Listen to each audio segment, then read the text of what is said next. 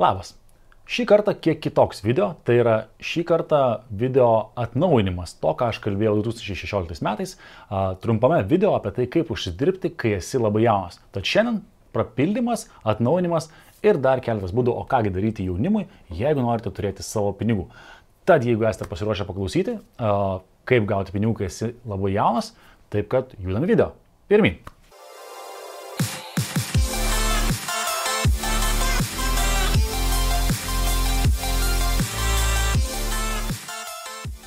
Tai sveiki prisijungę, mano vardas Žilinas Butkevičius ir šitam kanale dažniausiai kalbame apie verslą, finansus ir asmeninį tobulėjimą. Šiandien, kaip ir sakiau, video skirtas yra jaunimui, nes pirmasis toks video, kurį padariau 2016 metais, sulaukė pakankamai daug peržiūrų, tai yra virš 32 tūkstančių peržiūrų. Tad suprantu, kad šita tema yra tikrai aktuali ir apie tai būtina pakalbėti dar kartą. A, tad ką daryti jauniems žmonėms, kad turėti savo pinigų, ką daryti, kad jų užsidirbti. Tai šis video bus iš tokių keletos dalių pagrindiniai keltas principų ir vėliau aptarsiu 10 būdų, o kągi daryti, kad galim būtų užsidirbti kažkam galbūt papildomai, o kai kam, kai kam pagrindinės pajamos, ypač kai esate labai jauni. At pirmas dalykas, ką noriu paminėti iš tokių svarbių mąstymo arba mindset dalykų, tai yra jeigu norite uždirbti pinigus, nesvarbu esate jaunas ar esate vyresnis, nes visiškai nesvarbu, koks jūsų amžius yra. Fokusuokitės į problemas, ieškokite problemų. Iš esmės, pinigai yra mokami tada, kada jūs sprendžiate vienokias ar kitokias problemas. Ir kuo sudėtingesnė problema jūs gebate išspręsti, tuo daugiau pajamų jūs galite uždirbti.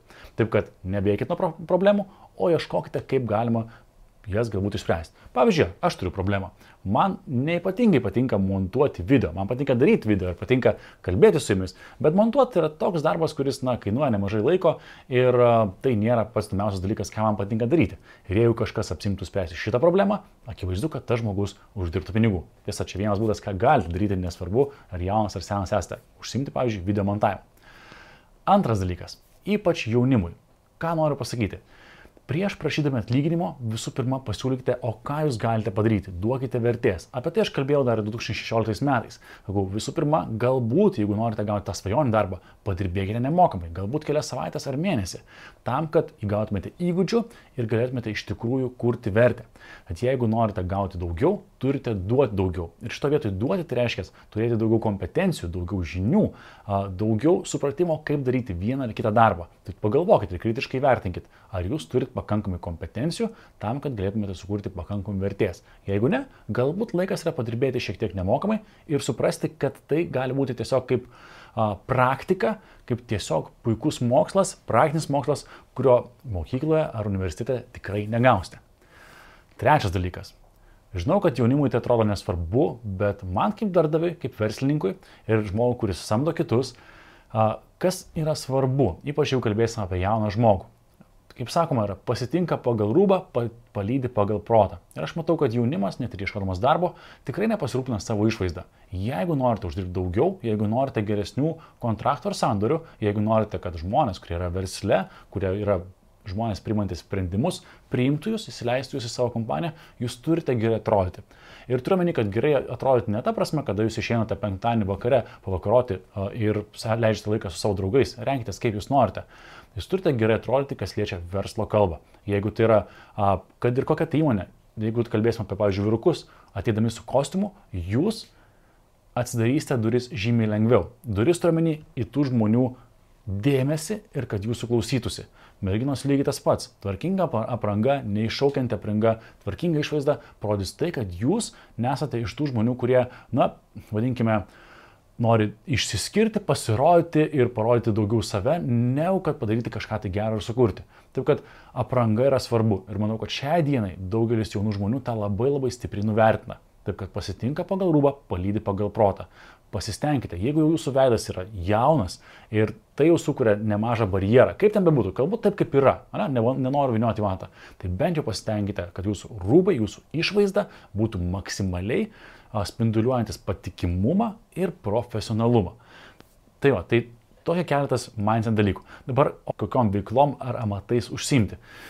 Beje, kas dar svarbu, norint gauti kažkokias tai pajamas, reikės žinių toje srityje. Tai tas, manau, yra pakankamai šiandien lengvai gaunama, ypač kai yra YouTube kanalai, yra pilna blogų, aprašymų, netgi labai pigių mokymų, kaip, pavyzdžiui, Coursera ar kiti mokymosi portalai, kur galima tikrai labai daug ką išmokti už labai labai pigiai ar netgi nemokamai. Tai viena iš sričių, kur manau, kad jaunimas šiai dienai gali suspindėti, kur galite uždirbti tikrai nemažus pinigus, tai yra marketingas ir visas, kas susijęs su digital marketingo sritim. Uh, tai šito vietoj, kur matau, kad verslai turi daugybę problemų, tai yra socialinių tinklų priežiūra. Tai kainuoja laiko, tai yra vėlgi reikalauja supratimo apie tos socialinius tinklus, bet verslai ko nori? Nori pardavimų, nori bendrauti su savo auditorija ir klientais. Ir ta auditorija šią dieną yra Instagram'e, TikTok'e, šiek tiek Facebook'e, YouTube'e. Ir visą tai siekti ir prižiūrėti, ypač a, vyresniam žmogui, kalbu netgi kam yra 35 ar daugiau, jau yra sudėtinga. Tad jaunimas, jūs jauni žmonės turite išskirtinės galimybės čia a, sukurti verslui vertę ir parduoti tas paslaugas mainais pinigus. Ir šito vietoje aš nemanau, kad yra tiek svarbu, kiek, koks yra jūsų amžius, svarbu, kokios yra jūsų kompetencijos. Tad jeigu jūs suprantate tai, jūs tikrai galite parduoti save ir savo paslaugą vienam ar kitam verslui arba kažkokiai tai marketingo agentūrai. Taip pat kalbant apie digital marketingą, poreikis tikrai yra nemažas tekstų rašytojų. Jeigu jūs gebate rašyti, tekstus rašyti įdomiai ir įtraukiančiai, esu tikras, kad jūs mielai pasamdys ir galite netgi dirbti kaip papildomą veiklą. Tiesiog rašyti straipsnius ar, ar kažkokius tai a, tekstus a, puslapiams ar kas tai bebūtų, tiesiog už pinigus. Ir čia galima uždirbti tikrai nema, nemažą kiekį pinigų. Jeigu, pavyzdžiui, lankote dailės mokyklą ar tiesiog turite supratimą apie grafinį dizainą, galbūt galite pabaigti kursus apie tai, galite piešti, daryti eskizus, logo, dizainą kurti ir vėlgi viso, viso to ypatingai reikia verslui. A, tie patys, kad ir man, YouTube thumbnailsai, Instagram postai ir taip toliau ir panašiai. To reikia kiekvieną mielą dieną. Taip? Tai čia viena to, vienas tos blogos numeris vienas tai yra marketingas ir štai čia yra nemažai ką, ką veikti. Antra dalis, ką galite daryti, tai faktas, kad yra jau senas ir atrodo nuvalgytas YouTube'as. Bet tam pačiam YouTube galima daryti video apie tos pačius, na, mačiau mano vienas pažįstamas, daro Lego, filmuoja ir daro vaikiškus filmukus. Ir štai čia galima uždirbti a, iš dizaino. Galima įvairiausius kurti muzikos playlistus, playlistus ir uždirbinėti iš a, reklamos. Galima daryti kažkokius galbūt linksmus video ir uždirbinėti vėlgi iš reklamos, Patreono, taip toliau ir panašiai. Tai YouTube'as vis dar manau, kad yra nebloga platforma, kur galima tikrai uždirbti ne, nemažus pinigus. Aišku, tam reikia įdėti darbo ir pastangų.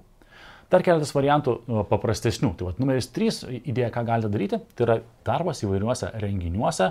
A, tai gali būti darbai nuo pat padėjimo įrengti sceną, galbūt taip, ką ir aš dariau jaunystėje, tai yra per renginius darbas padavėjų, tai yra visus tiek, tiek, tiek paruošimas stalų, tiek paskui viso to renginio sutvarkymas ir taip toliau ir panašiai.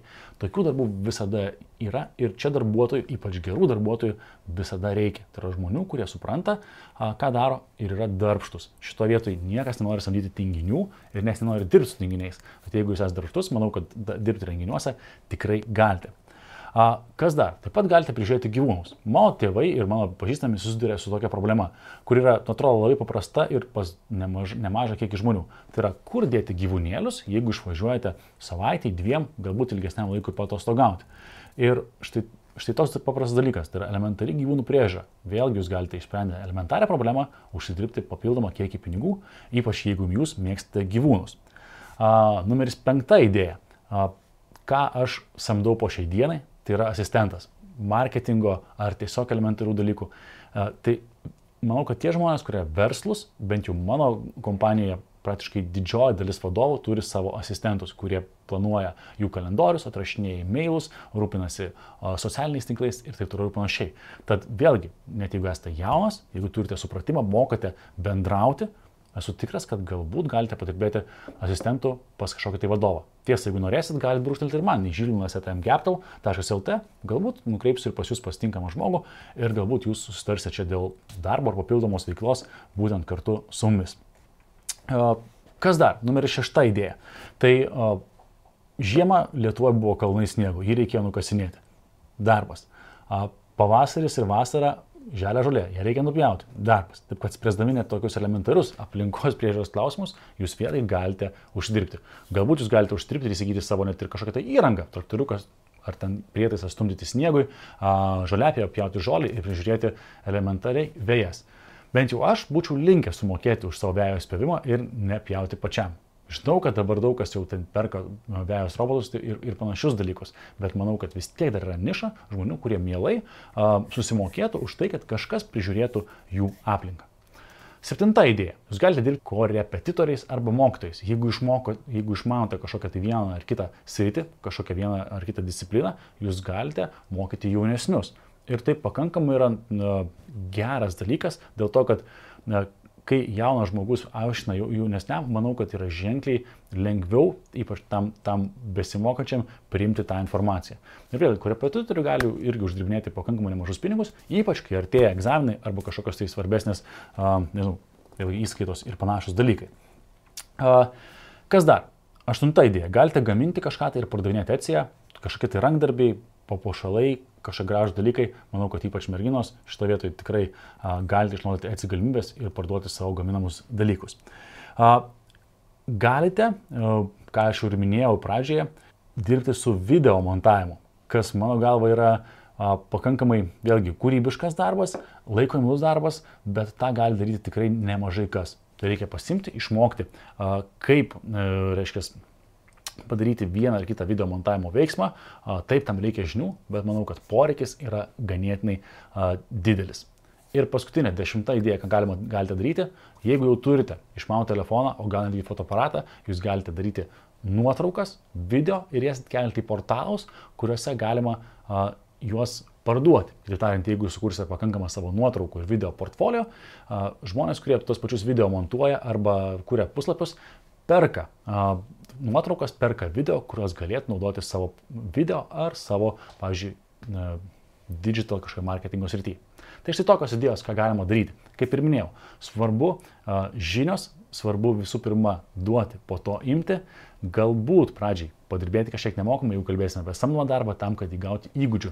Bet svarbiausia, reikia nesėdėti rankų sudėjus ir viskas yra pasiekiama. Lygiai taip pat kaip aš anksti pradėjau dirbti nuo padavėjo profesijos, manau, kad daug kas gali bandyti ir šią profesiją, nes tai yra puikia mokykla išmokti bendravimo ir socialinių įgūdžių ir suprasti, o kaipgi veikia verslas iš vidaus. Tikiuosi, kad buvo naudinga. Jeigu patiko šitas video, nepatingėkit, paspauskite laiką, aišku, prenumeruokit mano kanalą ir būsiu labai labai dėkingas, jeigu pasidalinsite tuo su draugais. Taip kad dar kartelį ačiū, kad žiūrėjot ir iki pasimatymo kitose video. Iki.